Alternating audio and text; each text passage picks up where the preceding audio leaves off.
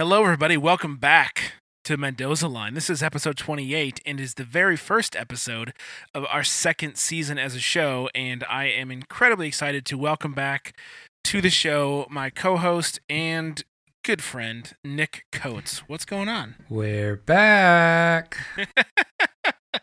and we are, man. I'm excited. I'm emerging from hibernation from a long, cold, but not really cold winter. Okay, it was global warming's not a 70 thing. it was 76 degrees here on Friday. We had a doubleheader here at the university that I work at, so feels like we're already in the middle of baseball season already. It's kind of weird.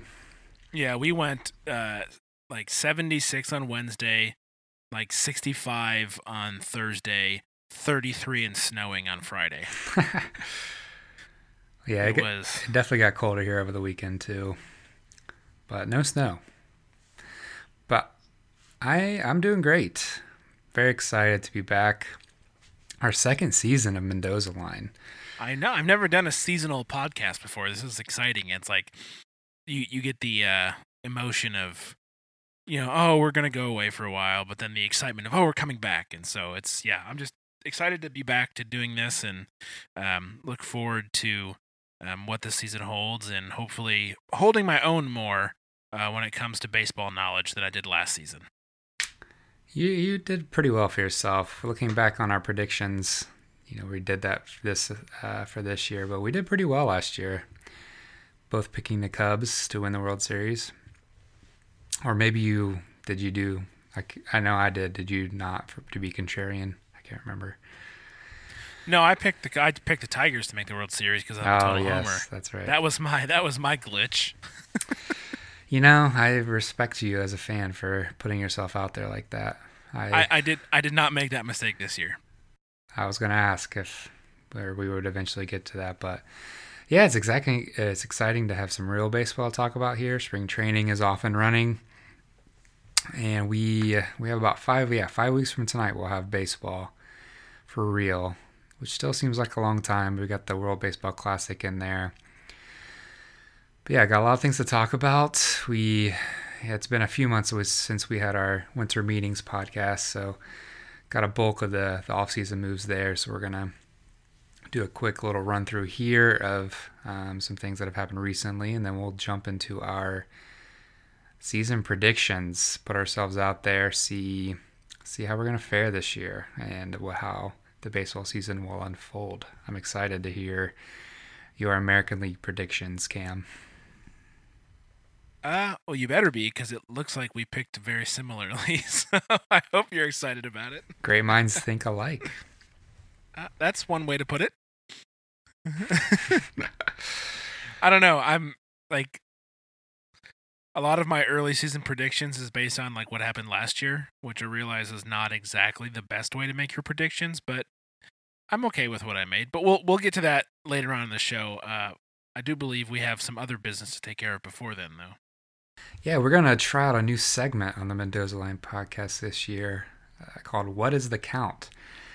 So, as you know, in baseball, you have a, a count that the batter uses uh, balls and strikes. You get four balls uh, for a walk, three balls, three strikes for a strikeout. So, we're going to start off each of our podcasts with uh, What's the Count, at which we will cover some of the news, the recent news. Uh, our strikes will be things that we think are on point, if you get what I'm saying, or things that we're excited about, think are are good for baseball, and our balls will be things that we think are a little off the mark or maybe some cold takes that we will bring to the table. So we will we'll bring those. We'll see if we we strike out, if we have too many strikes, if we walk, or you know maybe we're, maybe we're going to put it in play to to start off the podcast. But fun play on words to recap some of the news. You know, as we go through the season, what we learned last year is that every single week brings some new and exciting happenings within the Major League Baseball uh, season. It's a long season, a lot of things go on, but our way of keeping everyone up to date, uh, and as we lead into our main topic uh, each week. So, I have a question, real quick. absolutely, Are we are we viewing this as the hitter or the pitcher? because it seems like strikes in this scenario are a good thing and balls are a bad thing. So it seems to me like we're viewing it from the pitcher's point of view.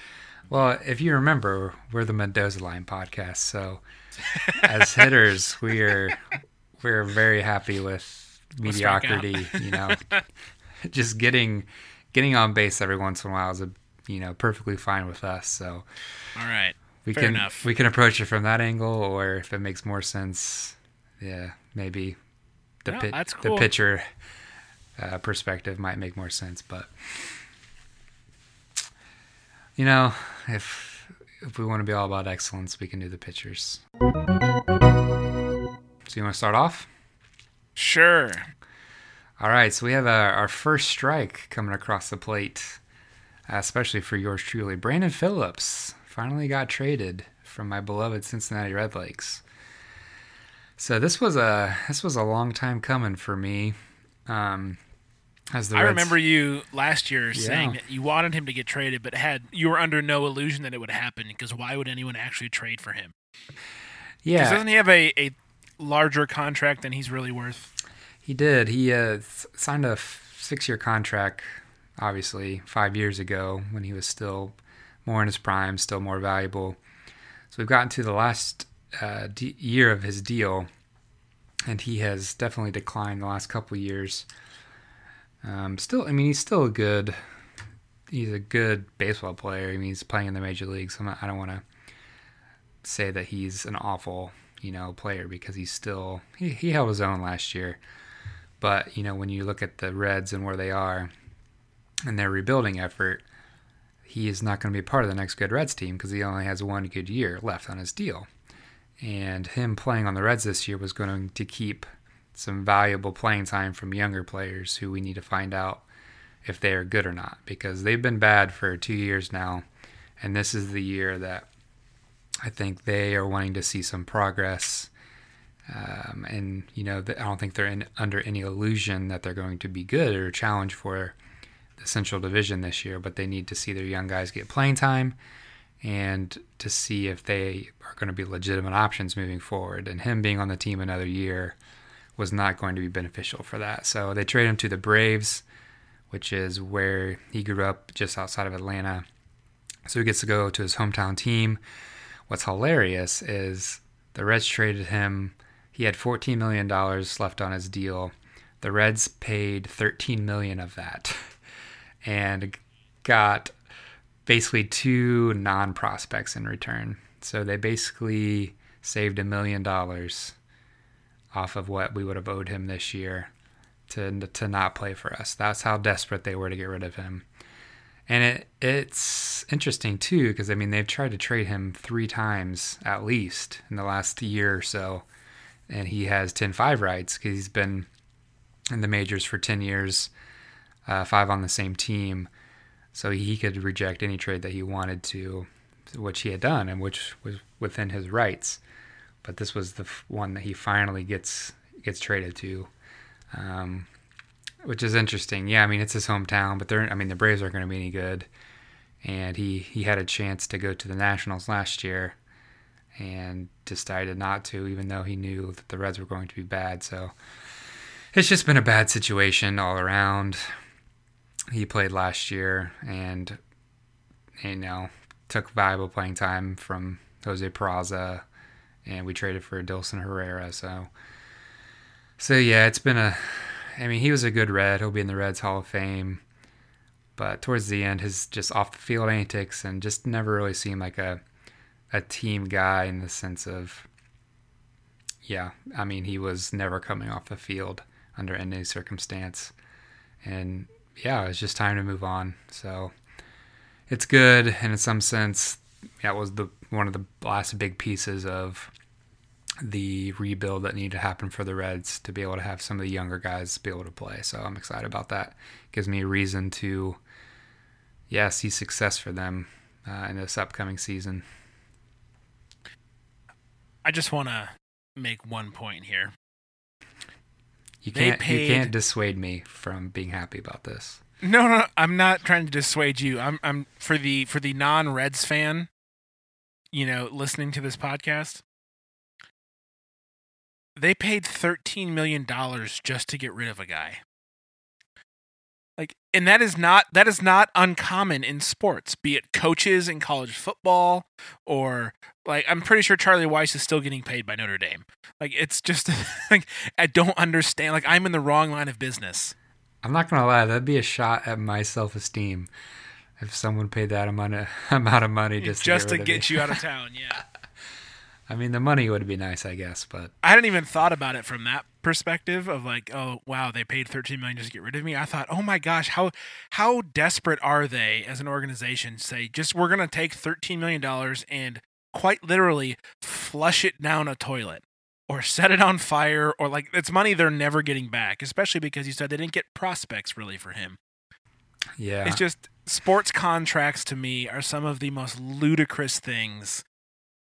Well, around right baseball, baseball especially. I'd say baseball and major college coaching because those contracts are guaranteed, as opposed to football. Most of the time, they can just cut you, and not really have any repercussions for that. But you know, for the Reds, I hope that this is a valuable lesson for them as a small market team that they can't sign guys like that to long term deals when they know that at the end of the deal that they're going to be completely hamstringing them and they're you know they couldn't have foreseen the rebuilding process because when they signed them they were at the top of their you know little run there where they made the playoffs three out of four years. But you know second basemen are some of the you know that's where you put the least athletic infielder. Like they're you can find you know you can replace a second baseman much easier than a a shortstop or a third baseman um, or a center fielder. So you just have to be so wise with your assets. You know, for the Reds, just a little you know side tangent, but that Phillips contract and then signing Homer Bailey to what they did, which wasn't necessarily a bad deal, but he's just been hurt and hasn't produced for them, has killed them. You know, Mesoraco signing him to the deal they did, he hasn't played the last two years, and now they owe him uh, I think it's around $20 million the next two years, and they're not totally sure what they get out of him. You know, when you make those deals, you need those players to produce for the length of their contracts. And Phillips just hasn't been the guy that he has needed to be since probably the last couple years. And I mean, he's he's 36 this year. It's just empirically, players, especially middle infielders, decline in their mid 30s. So you can't give a contract where you owe that much money over you know their age 35 and 36 seasons. You're just asking for trouble in that regard. And they waited too long to trade. Not only they should have traded Phillips before he got those 10-5 rights but there are other cases you know with Todd Frazier and you know Aroldis Chapman obviously where they just waited too long uh, to trade those players. But we're finally at the end of things uh, they got a good prospect pool now, get a good farm system, so it's time to start seeing those guys play. So I'm excited about that for this upcoming season. And we don't have to talk about him on the Reds anymore, which is it feels good. All right. I won't mention what position I play when I play softball. well, softball's a little different there, Cam. There- yeah, we're all we're all unathletic. in the point, softball, right? you put the worst player at first base or right field, you know. No, actually, probably catcher. Yeah. That's probably Yeah. where you want to hide. But second basemen are very important, especially for those left-handed hitters. Let's move on to our next pitch. All right, we got a ball, even up to count one and one. So I don't know if you followed this story, but uh, Dellin Betances uh, lost his arbitration case with the Yankees. So he wanted five million, and the Yankees countered with three. And his argument was, as one of the best relief pitchers in all of baseball, um, he deserved to be paid like uh, what he would have gotten if he was a top-notch closer, which would have been five million dollars. That's kind of been the precedent for. I think that's what a role Aroldis Chapman got his last year of arbitration. But because he is not necessarily a full-time closer, you know, he took over the job at the end of last year when the Yankees traded uh, Chapman. But um, you know, he's been consistent in the last uh, definitely three years You know, you go back in 2014, he threw 90 innings and had a 1.4 ERA, had 135 strike strikeouts in 90 innings. 2015, he threw 84, had a 1.5 ERA, 131 strikeouts. Last year, he was a little bit of a down year. Uh, he only threw 73 innings, 308 ERA, but still 126 strikeouts. This is a very high leverage guy. He had 12 saves last year uh, in a part time uh, role, but before that, you know, he's only has 22 saves in his in his whole career. So, because baseball is very old fashioned, um, still even this in this year of 2017, he lost his arbitration case, and one of the main reasons was because he didn't have the saves required for that. And what made this worse was the Yankees president came out and basically said that he deserved to lose because he asked for closer type money. And he basically countered, well, it's going to be a little bit easier to head to free agency now because the Yankees don't view me in that way or don't want to pay me the extra, you know, million dollars or $2 million to pay me like I deserve because he is. He's a top notch reliever who would close on many, many other teams, um, except that the Yankees have had Chapman. And, you know, we're moving into a new era of baseball where we see the playoffs last year where Andrew Miller was the best relief pitcher on the Indians and he very rarely closed. He was pitching in the more high leverage situations, which is what a lot of people argue the best pitcher should be doing. They should be waiting until the ninth inning uh, mm-hmm. to pitch. So, kind of a playing out of uh, the old school versus new school philosophy. And in this case, in the arbitration case, the old school philosophy kind of wins out because they're focusing on that infamous save category instead of his actual worth. You know, having a early pitcher who's throwing 85 to 90 innings high quality innings like that is extremely valuable, as you saw in the playoffs last year. So we will see how. I think this is going to begin a shift in that dynamic because of the kind of the public outcry from that, and just the changing and the um, just in the the idea or how you know certain relievers are valued I think it's going to go away a little bit more from the saves to the actual statistics and the, the where these pitchers are being used, if that makes sense. Yeah, it's. I think part of it is to like. It's so much easier to um, like classify players based on the position you know, like we all know the quarterback is the most important position in football because of how the game has evolved. Mm-hmm. And with how pass heavy things are and, you know, all that sort of stuff. And so quarterbacks get paid big money. Um, and in baseball, you know, you've got your, your big power hitters, your three and four, you know, used to be your first baseman and your DH in the American League. But, you know, things have shifted with guys like, uh, you know, Daniel Murphy and Bryce Harper and um, guys that don't necessarily fit the, you know, uh, Miguel Cabrera or Mark McGwire or Sammy Sosa, you know, mold just these big monsters that hit. It's it's it's now it's changing to guys that are second basemen or shortstops or you know left fielders or third basemen that are your main hitters as opposed to how it used to be. And the same thing as you said is happening with pitching. You know, the closer was the sexy position. Ooh, I only come in when the game's on the line because I can't be bothered to pitch in the third inning because that's not important.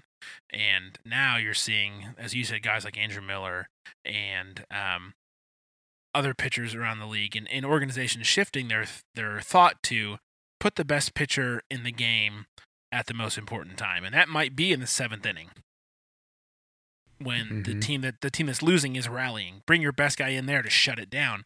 And I'm excited for that if that shift continues to Yeah, say say there's there's two guys on, you know, the team is up by one. You got the best hitter coming to plate. Like who do you want in the game? You want your best pitcher.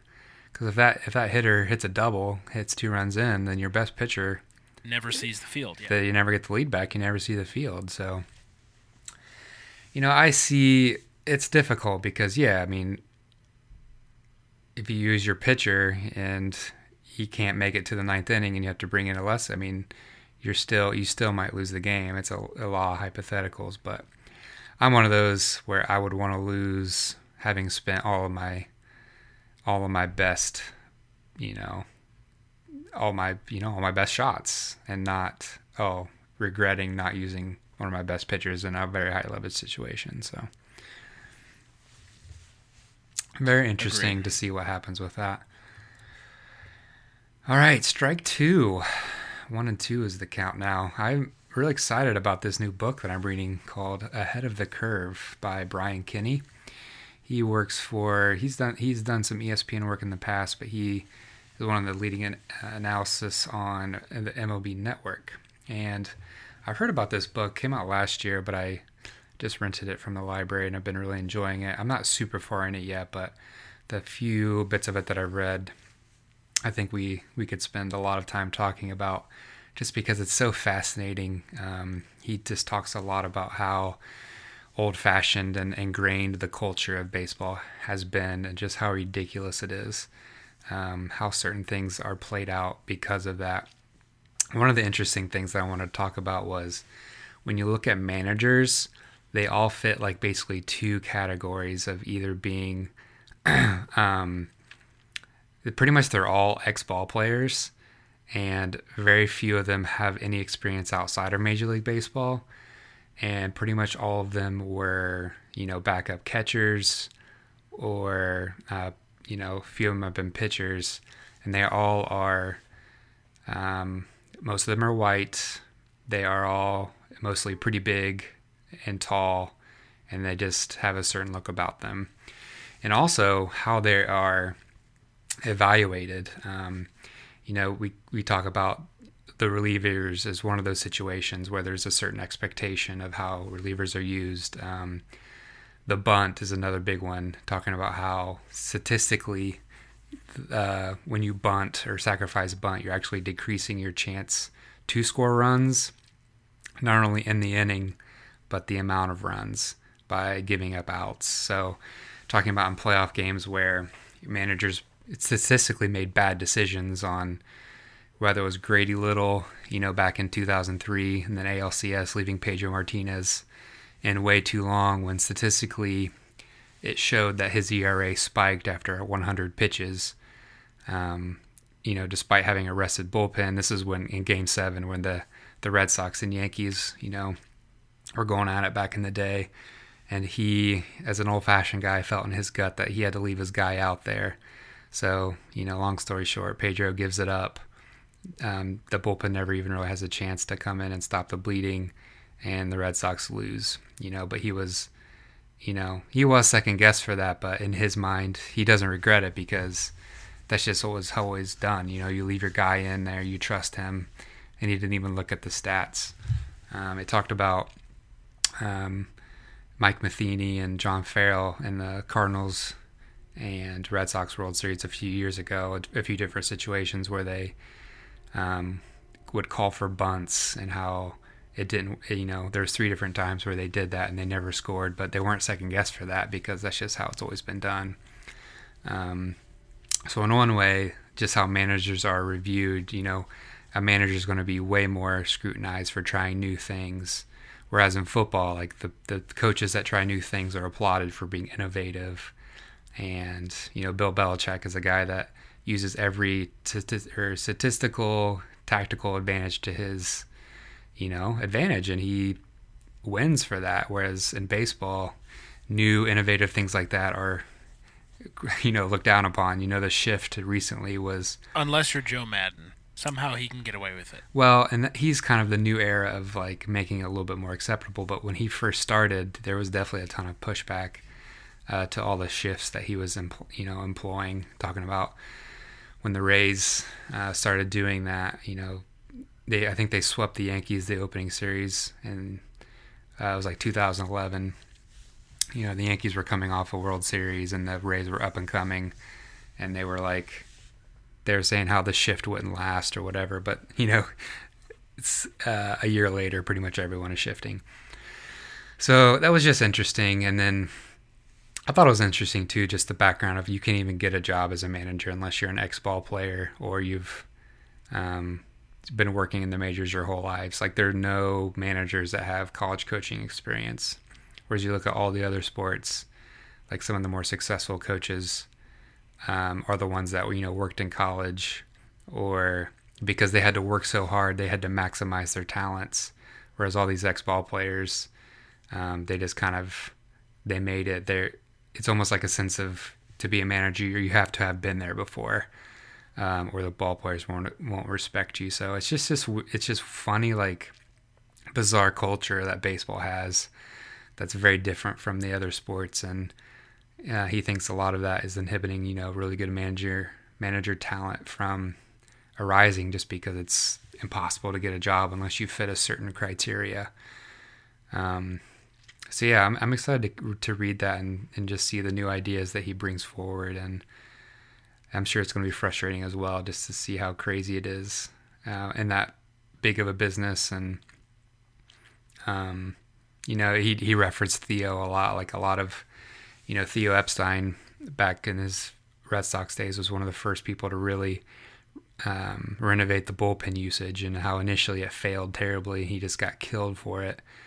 Um, just those new ideas. But you know, looking back on it now, this is going to just totally change how bullpens are used. So, really interesting stuff. Um, so yeah, be on the lookout if and see if you notice any like short or scrawny managers because I don't think you'll find them. and very few minority ones as well, which is interesting because um, you know baseball has such a strong Latin culture and um, yeah, yeah, but it's it's a good old boys club for sure, which is part of the issue. But yeah, it's really unfortunate. All right, this next one is you. I got ball two. Yes.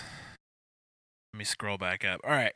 So, uh, I had been reading the off season that there were a few things up for um, debate uh, and decision making. Um, one of them was changing the strike zone mm-hmm. and uh, and that was raising it, I believe, um, because there's a lot of pitches that were at the knees or below that were getting called strikes, and people weren't happy about that.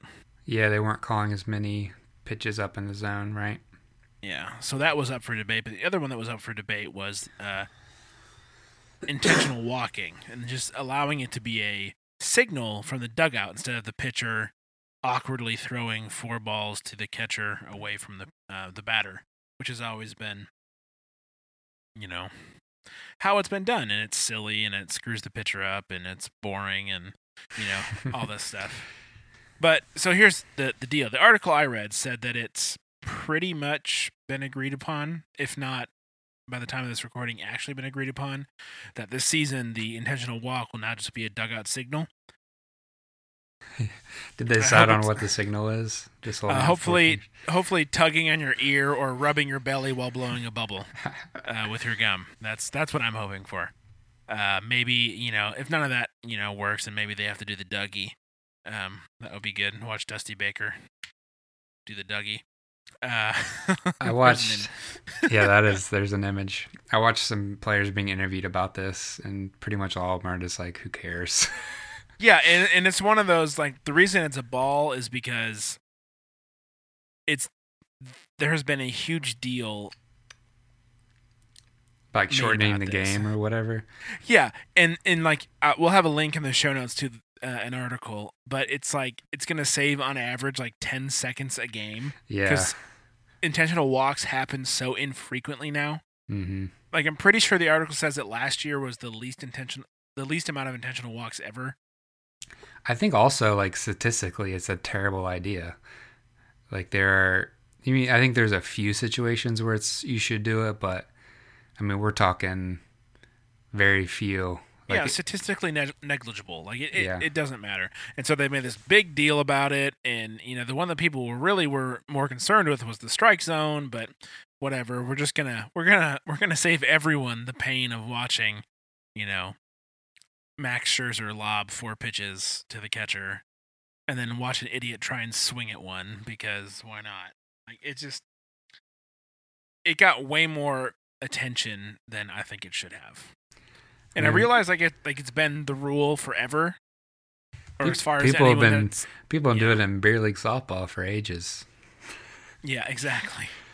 So it's just funny to me. Like it doesn't I don't think it changes the game. I don't think it, you know, makes baseball less authentic or you know, we're not chipping away at the foundation of the game because we're letting the pitcher not look like an idiot hmm throwing four. like it just okay. It's a new it's a change on an old rule.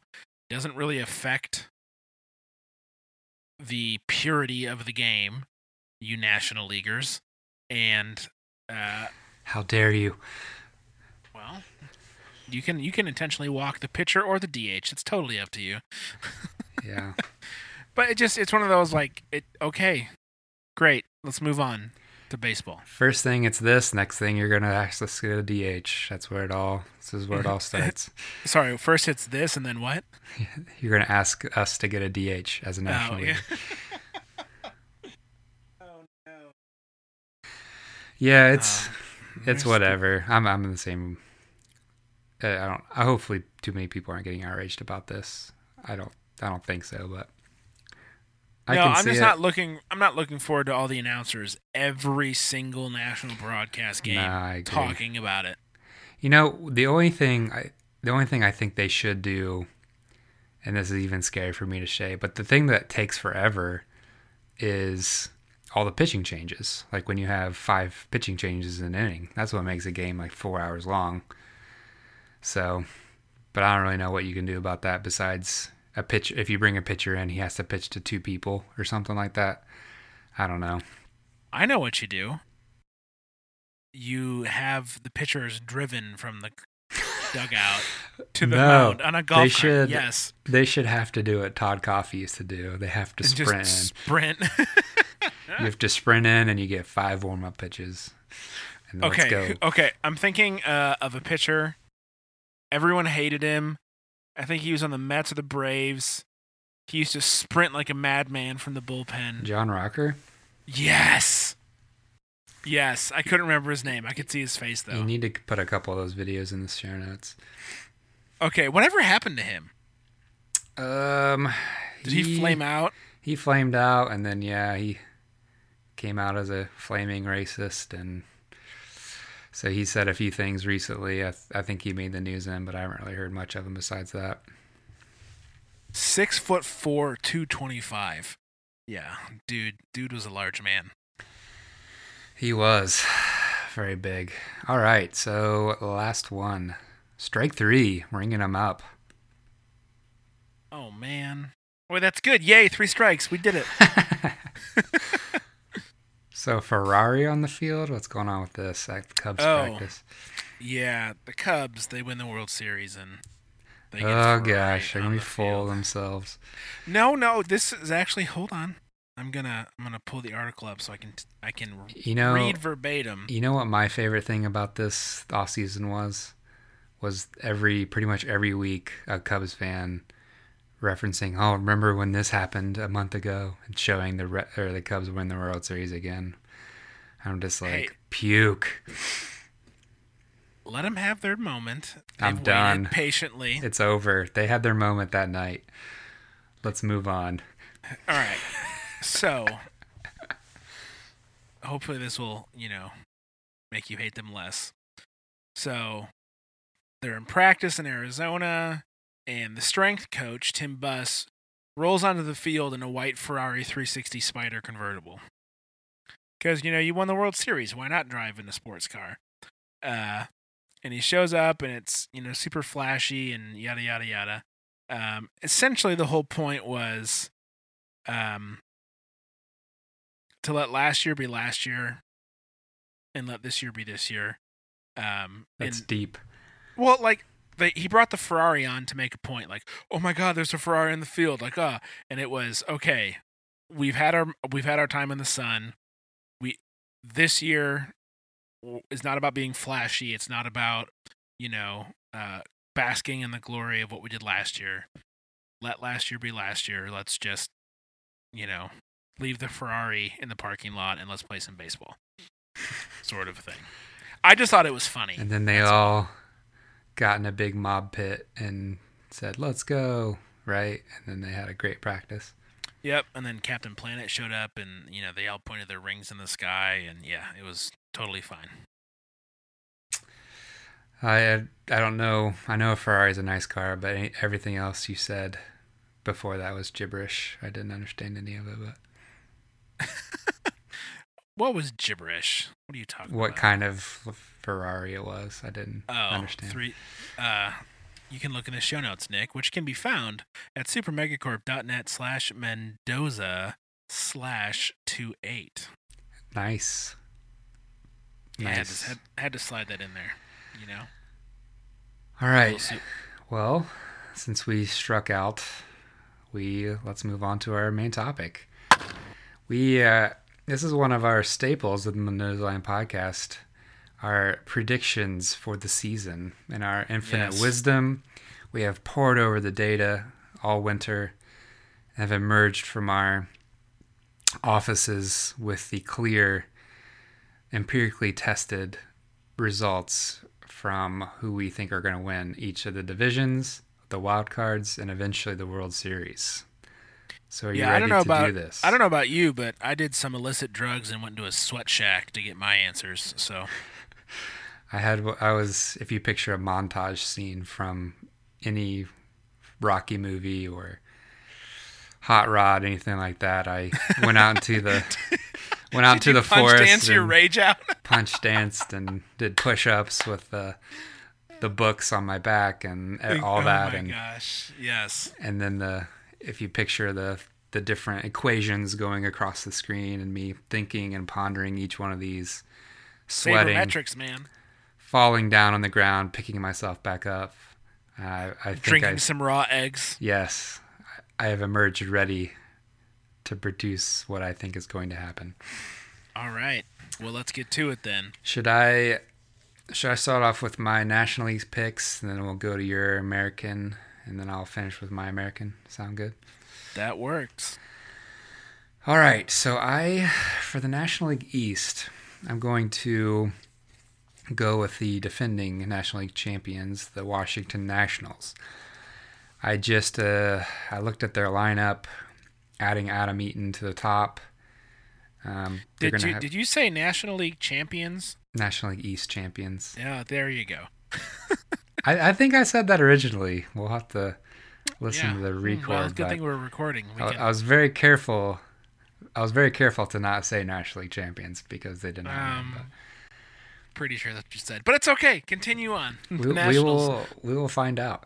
But yeah, I they made their their big acquisition this year. Adam Eaton will be playing center field, which I think will be huge for their already good offense, but also defensively. Not having Trea Turner out there, who they just threw out there, having very little outfield experience. Um, very impressive the season that he had, despite that. But you know, you have a an outfield of Harper, Eaton, and Werth, all guys that get on base. Um, all have really good pop. I think Werth still has some in the tank. Got Rendon at third, Turner at full time at short. That's a guy that I think is going to be a superstar. You know, not many people probably know who he is, but he's going to be a superstar. I think after this year, he's got he's one of the fastest guys in the majors, but he's got good pop, and he's so young. He's he's only going to get better. Got the um, uh, Daniel Murphy at second. We'll see if he can do what he did last year, which is going to be difficult, but still a very good ball player there. They got Zimmerman at first, they have four like pretty legit catchers after signing Matt Wieters this week. So we'll see how that plays out. And then you still have a rotation with Scherzer and Strasburg at the top with some really good depth. So I think just all around, that's a team that is going to be difficult. Uh, the Mets will be up there as well, but I just I don't like their lineup near as much as I like the Nationals, and I think their pitching is comparable. Uh, for the National League Central, we have our World Series defending champions Cubs. I just I can't foresee a a backslide to the point where anyone is going to catch them because I think the other the other teams in the National League Central, uh, mainly the Cardinals and Pirates, did not do enough to overcome them. So you got a team here that's returning pretty much everyone except for Dexter Fowler, which I think uh, Almora and Jay, their platoon, will do a good job of uh, kind of replacing that production. Um, you know, you just look at that lineup up and down, and they're going to only get better because Schwarber is going to be back, and they're not exactly sure where, you know, they're going to fit in everyone. Um, because you got Schwarber right now, he's not even listed as a starter because uh, he's he's not going to catch. So you got, um, you know, you're going to have Zobrist kind of moving around. Baez is going to move around a little bit. Bryant can play other places. You know, Heyward can't be any worse than he was last year. so if you take that all that in account offensively, they're still going to be juggernaut. Um, pitching wise, they pretty much return everyone. Uh, fifth starter is kind of the only question mark after Lester, Hendricks, Arrieta, and Lackey. Um, and if Mike Montgomery kind of plays out like they think, they're going to have a really good rotation. And then they signed or they traded for Wade Davis. So if he's able to recover from injuries, you're going to have a pretty good bullpen there. So, you know, pitching is probably their only question mark. Got some some definitely some older guys there. Arrieta's on his contract year. So we'll see if they sign him long term or not. But the only way that I see them not you know, producing up to expectations is if they kind of crater pitching wise, if they have some injuries or whatnot. But even then, I, st- I still think they're going to win the Central. Um, in the West, the Dodgers, they're the team that I'm going to go with again. I just think you, this is the team with the most resources in all of baseball, uh, one of the best farm systems. And I think that through the course of the year, having won the West last year, you got the best pitcher in baseball at the top. All the injuries they have, I think they're they're primed to uh, repeat again. So I you know I hate picking all the winners of last year, but I just I just don't see how they're going to be dethroned. Um, you know the Dodgers do have some more question marks. You know, in the outfield, Joc Pederson's probably your only mainstay. We'll see about Puig. I'm not totally convinced about him, but that's that's a guy with so much athletic ability and talent. Left field, it's a big question mark still, but they have Turner coming back, Seager. That's another guy. He's an up and coming superstar. Uh, they traded for Logan Forsythe, who's going to be an upgrade for them at second base this year um, from Utley last year, and the other and Howie Kendrick. You got Gonzalez at first. We'll we'll see if Father Time catches up with him, but their rotation has a ton of risk and question marks in it, but it has the potential to be really, really good. You got Kershaw uh, as your ace, Rich Hill. You know you're going to have him for a full year. He's got a, you know, he's a great number two starter. You got Maeda, Urias. That's a guy top pitching prospect in all baseball last year. His first full year. Scott Kazmir's a five. Uh, Brandon McCarthy, Ryu, and Wood. Those are all guys that have you know some potential, but there are some injury issues there as well. And I just see the Dodgers as a team that they're you know they're going to probably make a move or two to solidify where they need throughout the year because they have the money and the prospects to do that. Um, so I just think over the long course of the year they're going to be able to uh, do what they need to do to win. And then um, my National League wild card teams. Uh, I think this will be the closest. I think the West will be the closest because the Giants are going to be right there as well. I just like the overall Dodgers team a little bit better. Um, you know, the Giants they have a lot of the same guys that they've had. Um, we'll see if Pence can stay healthy. He's a big part of their lineup, but their lineup is not as intimidating um, when you when you really look at it. They're, there's they're guys that get on base and you know, you look across that lineup, there's not one guy that you're, you know, absolutely terrified of besides Posey. And even in, he's, I think he's going to be like 30 this year. So he's getting up there. We'll see how much he can catch. Yeah, I know. He's, I just said he's old and I'm the same age as him. But just on the infield, I mean, you got Belt, Panik Crawford, and Nunez. Like, they're not guys that really strike a ton of fear in you. They're yeah, good. but have have any of their teams that they've won the World Series with in recent memory have have they had terrifying hitters? They have it, but they also they didn't win the World Series last year in their even year. So maybe well, maybe they're just being, you know, difficult.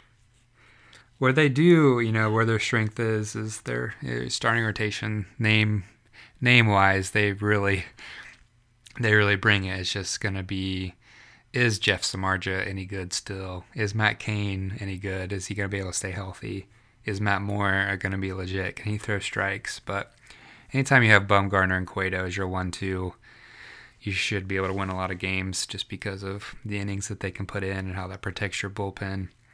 And then they added Mark Melancon as their closer, one of the more underrated yeah. closers. All I'm saying is is don't sleep on them. That's all I'm saying.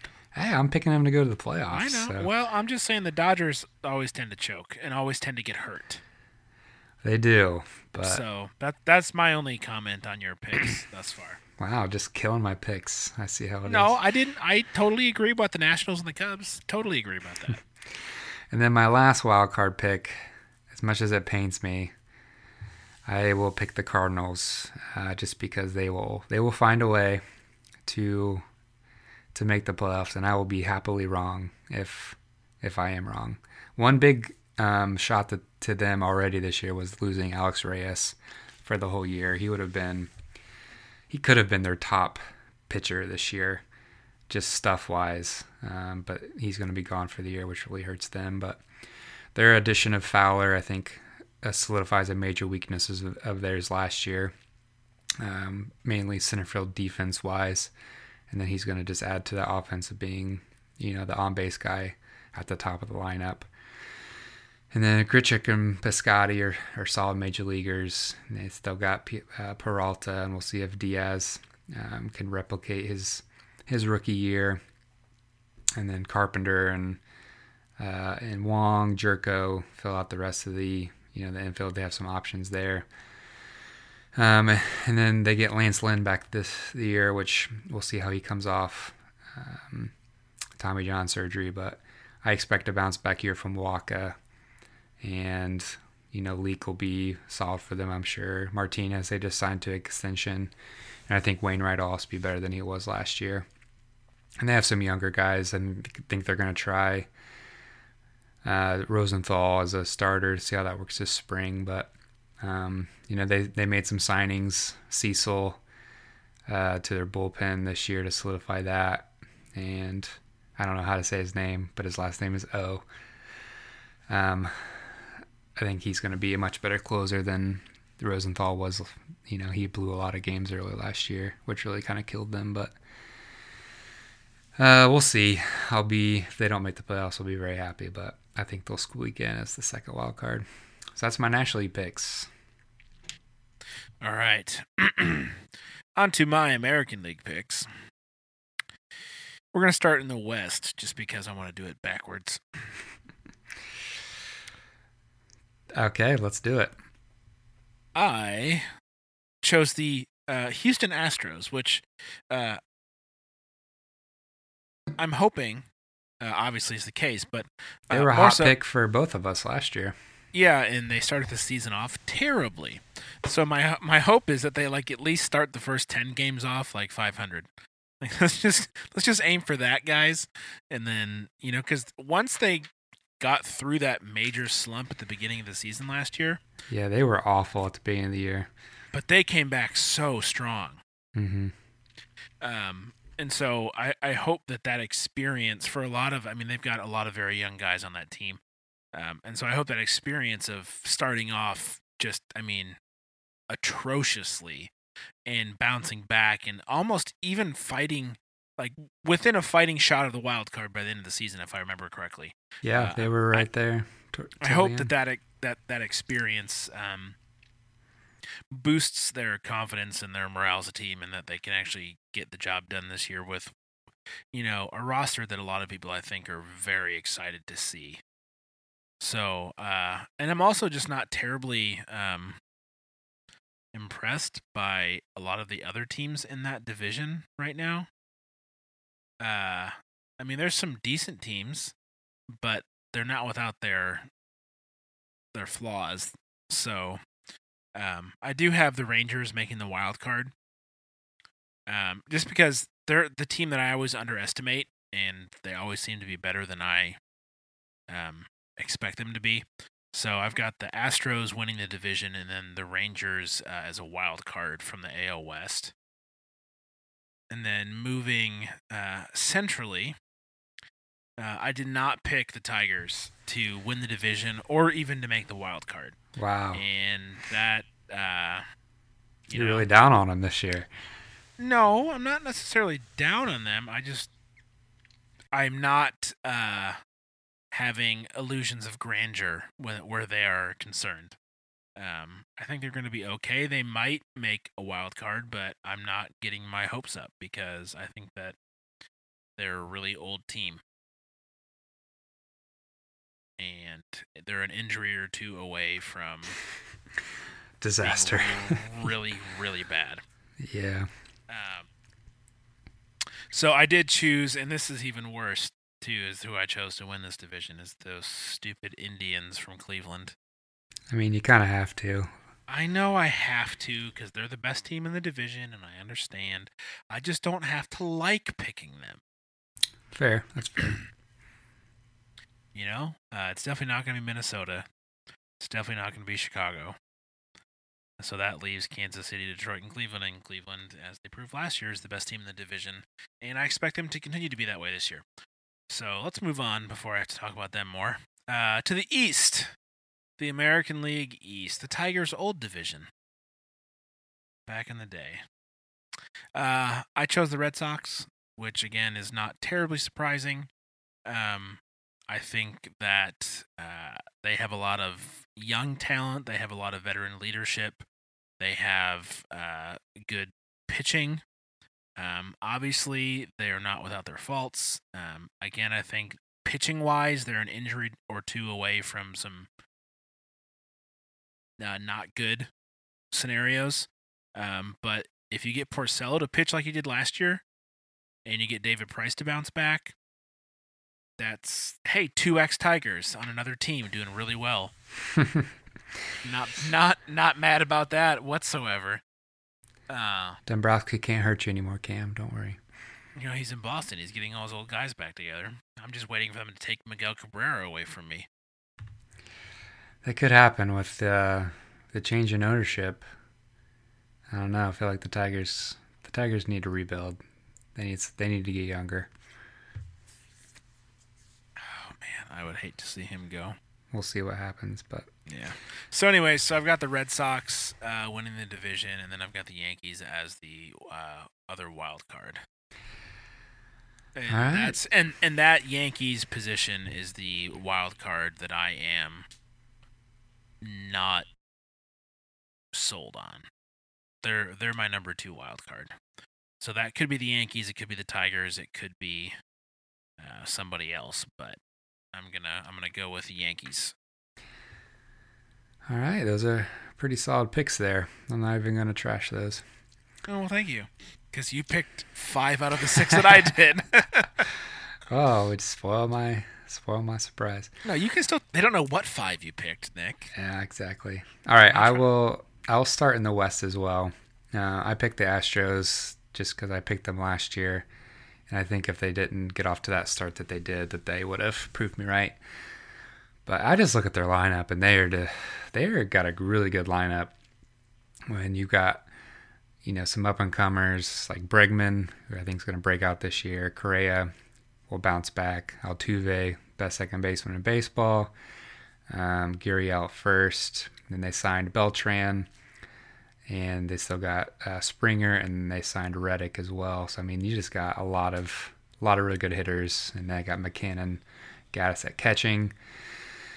I think the big question with them is if their starting pitching holds out because you know no none of their pitchers really strike fear in you. Keuchel is their big question mark, having a really down year last year Yeah, after winning was, the Cy Young. That Um, was disappointing. And then McHugh, I think McCullers is their big X factor. He's the guy with the best stuff, but he's definitely been injury prone. He's not really proven. I mean, outside of that, you know, Charlie Morton, Mike Fiers, uh, Joe Mos- Musgrove. I mean, not a, not a ton there. That's a team that, you know, I think I said this last year, but if they can take some of their prospect depth and and trade for a starter, which I think they tried to do, just the starting market was so was so tough to trade for, and there's just nothing really available free agent wise. Um, I, I think that's a team you could look for to do that, but they're going to be able to outslug a lot of people this year. Um, and yeah, that lineup has just got a lot of really good hitters in it. So I, I really like them to win the division. Uh, I picked the Rangers as well, um, just because you know that's a team that made the playoffs last year, and I I think that they will be better this year uh, for a couple reasons. One, I think they're going to have Yu Darvish for the whole year this year, which as a number two, you know, you have Cole Hamels, Yu Darvish. That's a really solid one-two one-two punch there. They do have some question marks. Uh, I don't really like Andrew Cashner in the rotation, which he currently would be at this point. Um, so they kind of need to figure out the rest of their pitching. But you got a lineup of Beltre, Odor, uh, Mazara, Lucroy, uh, you know, Carlos Gomez. We'll see how good he's going to be this year. Um, I think they have Profar slotted in left uh, at this point. and we'll see. And then Mike Napoli is back at first base, so we'll see if he can rekindle some of that. And then uh, Shin-Soo Choo as well. So that's a team where you know pitching they probably have a little bit of advantage to the Astros, but um, definitely don't like their lineup as much as the Astros. But across the board, still some you know guys that can put the ball in play. And then I, my kind of I guess surprise out of the out of the blue pick is the Mariners uh, to take that last wild card. Um, you know they had a really quiet, successful year last year. You know one of the f- closest team to the playoffs that didn't make it. Um, you know that's a team that I think with some of their pitching additions and um, kind of carrying on that momentum of last year and having just a couple really good hitters that I, I like. I think can really keep them in contention. Um, really, you know, Felix, he's timeless. We'll see if he can continue and maybe bounce back up from a little bit of a down year. But really like Iwakuma, I think Paxton could potentially break out this year uh, if he can stay healthy. Uh, Drew Smyly, uh, an old Tiger, I think he'll do better in a, a little bit bigger ballpark. Um, and then they have some uh, some other options for that fifth spot. But you still got Cano there, um, Seager, Nelson Cruz. Um, I'll be interested to see if Segura can continue his. He's a new addition to the team uh, from last year.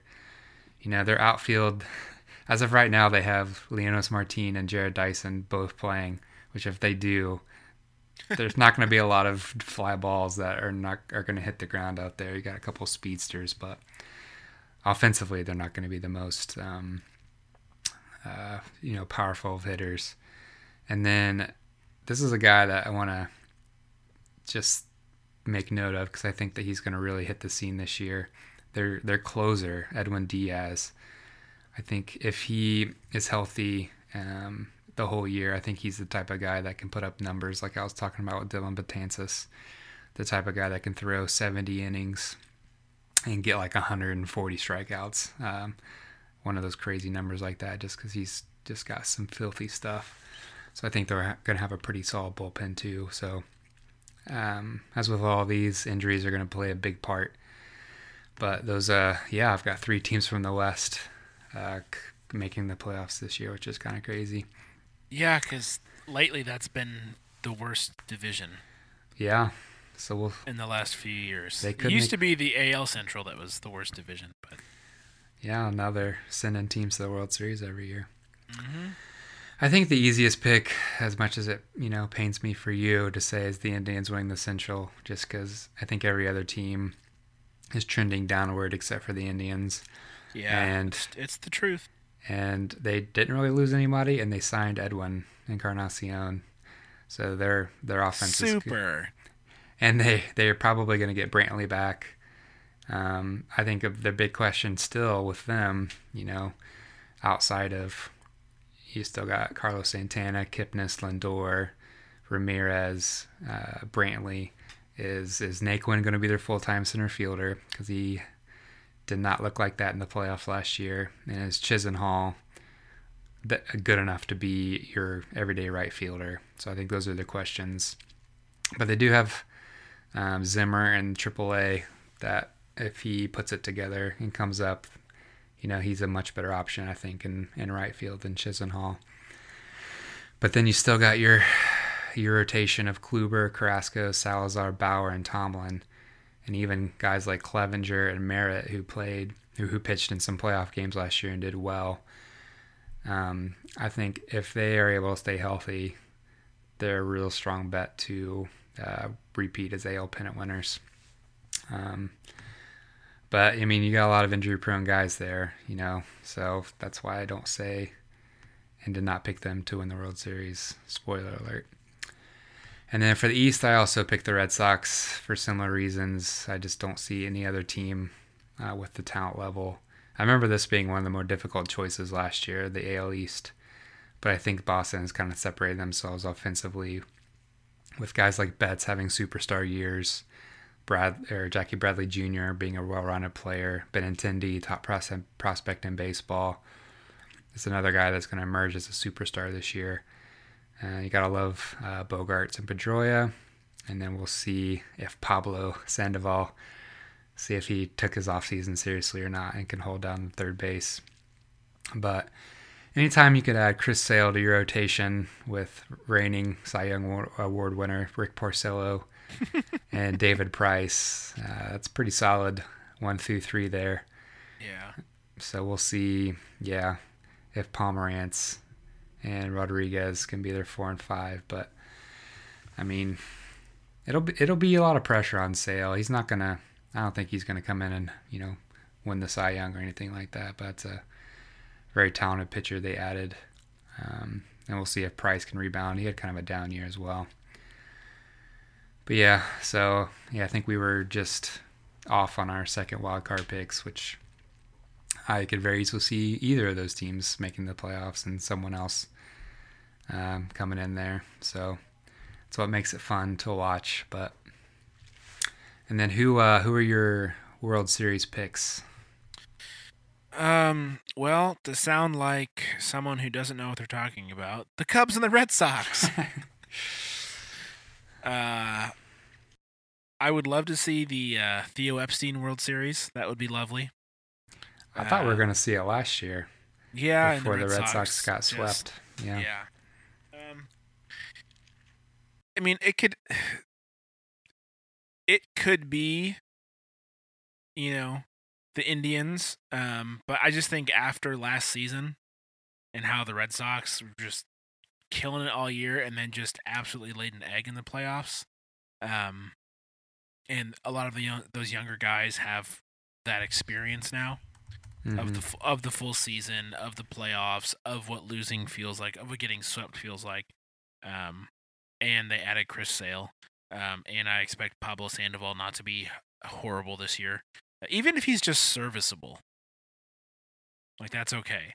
Um, I don't know. I guess for me too, the Red Sox still have that like you know, uh, underdog mentality, even though that's not actually the case, even though they spend a bajillion dollars and they've won the World Series like, you know, quite a bit in the mm-hmm. last 13 years. Um, they're still not the Yankees in my mind. Um, so I just think, I mean, it's probably between them. It could be Houston, it could be Cleveland. Um, you know, theoretically, it could be anybody, but they just seem to be the stacks are chipped in their. Uh, the, the st- English guys learn it. It's real fun.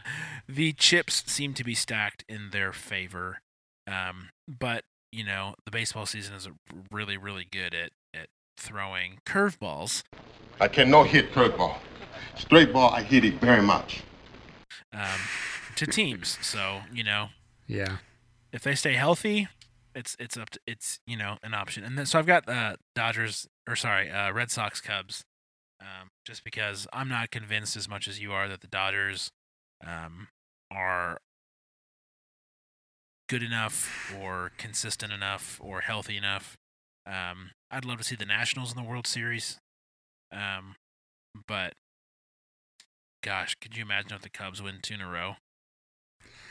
Yeah, the world would end you know, if I to make the podcast more interesting, I'm not picking the Cubs because I don't want to. That's just lame. I don't want to do that again, which is why I did not pick them. So yeah, I'll I be pick. The, I'll be the lame one. That's fine. No, I just I want I didn't want to pick the exact same as you. So I picked I picked the Dodgers to come out of the, the National League um, because I think they it's close between the Nationals. I think the Nationals have a lot of talent too, but I think the Dodgers have been in it enough and have experienced that failure enough. I think I can just foresee a Kershaw like takeover where he just wills them to the World Series. Um, and then you got, I mean, Rich Hill is a very competent number two, and I, I mean, I could see them trading for a another dominant reliever to go with Yeah. Jansen, and just it, one of those situations where, yeah, they, you know, Where you- yeah, uh, Kershaw pulls a Madison Bumgarner and pitches just three games of his life in the World Yeah. Series. Like yeah, that w- I would. Don't get me wrong. I'd love to see Kershaw just shut a team down three times. yeah, and, and Like, he had that some would be injuries. awesome. He had some injuries last year, which could come back this year. You know, that back stuff is concerning, and if that happens, then that pick is going to look really stupid. Because yeah, I don't know if I like the Dodgers that much without Kershaw. But I mean, that's a team that just to be a little different. I mean, it's just so hard, as good as the, as good as the Cubs are, to repeat in that way, um, because it's a long season, because injuries happen, especially with the Cubs, because the pitching is kind of the biggest question mark, and they need everyone to stay healthy. But you know, I would. The the chances are probably the highest for the Cubs to return, but um, I kind of went off on a limb uh, with the Dodgers, and then actually just made a last second change. I did have the Astros, but after looking at their starting rotation, I just don't see it over over the playoffs because that's where pitching becomes even more paramount. So I went the Red Sox as well, just because when you have a David Price and a Chris Sale, which Price, you know, in the playoffs has not been the best pitcher. So I, I, I think he just has too much talent for that to continue, and just having having a Price, Porcello, Sale, one, two, three. Um, I just don't feel the Indians would be, you know, my my second choice, but the injuries within their starting rotation give me pause. So, um, yes, with all the computations that I've done, I foresee a Dodgers Red Sox World Series, and I would I'm gonna pick the Dodgers to win it all. All right, we shall so see. I, I definitely had the potential to look really dumb this year, whereas last year I was pretty confident that the Cubs were gonna make me look good. Well, we'll find out in what seven, nine, eight short months. Who uh who are you picking out of those two? Did you say? Oh, oh, oh. Yeah, I was gonna try and slide by and not make a pick. um. Oh man, I really want to say the Cubs again, but I really want to say the Red Sox too. Um. Putting you on the spot right here. I know I'm, and I'm I'm actually quite torn. Uh, man, the Cubs replaced Chapman with uh, an injured Wade Davis, right? Mm-hmm. And the Red Sox closer is Craig Kimbrel. oh, that's right. And who else is in their bullpen? You know, I don't know off the top of my head. You're you're my baseball Wikipedia. Come on, I do not have my bullpens down. that is so. I'm so disappointed in you. Actually, uh, let me hold on. I'm gonna ask the internet. Uh, it looks like at relief pitcher, um, Thornburg, Barnes, Kelly, Ross Jr., and I don't know any of them. That did not help. Thornburg. Internet. Thornburg was on the Brewers last year. Oh, that would be why I didn't know who he was. Uh, okay, I've drugged this out long enough. I'm just gonna go ahead and say the Red Sox. I'm gonna highlight it in the show notes so that it's solidified. Best of luck to you this year. We'll see. We pick different. We pick different teams this year, so hmm that'll be interesting. Well, that was fun. Yeah. Season So- two, episode one, down. Off and rolling. So I think over the next few weeks we'll roll out our our positional previews um, with our you know pitching staffs and lineups like we did last year. And then I know we have our fantasy draft four weeks from today on March 26th, which will be the last week before the season starts. So we'll talk about how we want to program that. But yeah, I look forward to some uh, some more preview um, material over the next few weeks as we build up to the start of the two, 2017 baseball season. I'm excited. Indeed. We'll be back next time. Bye. Adios.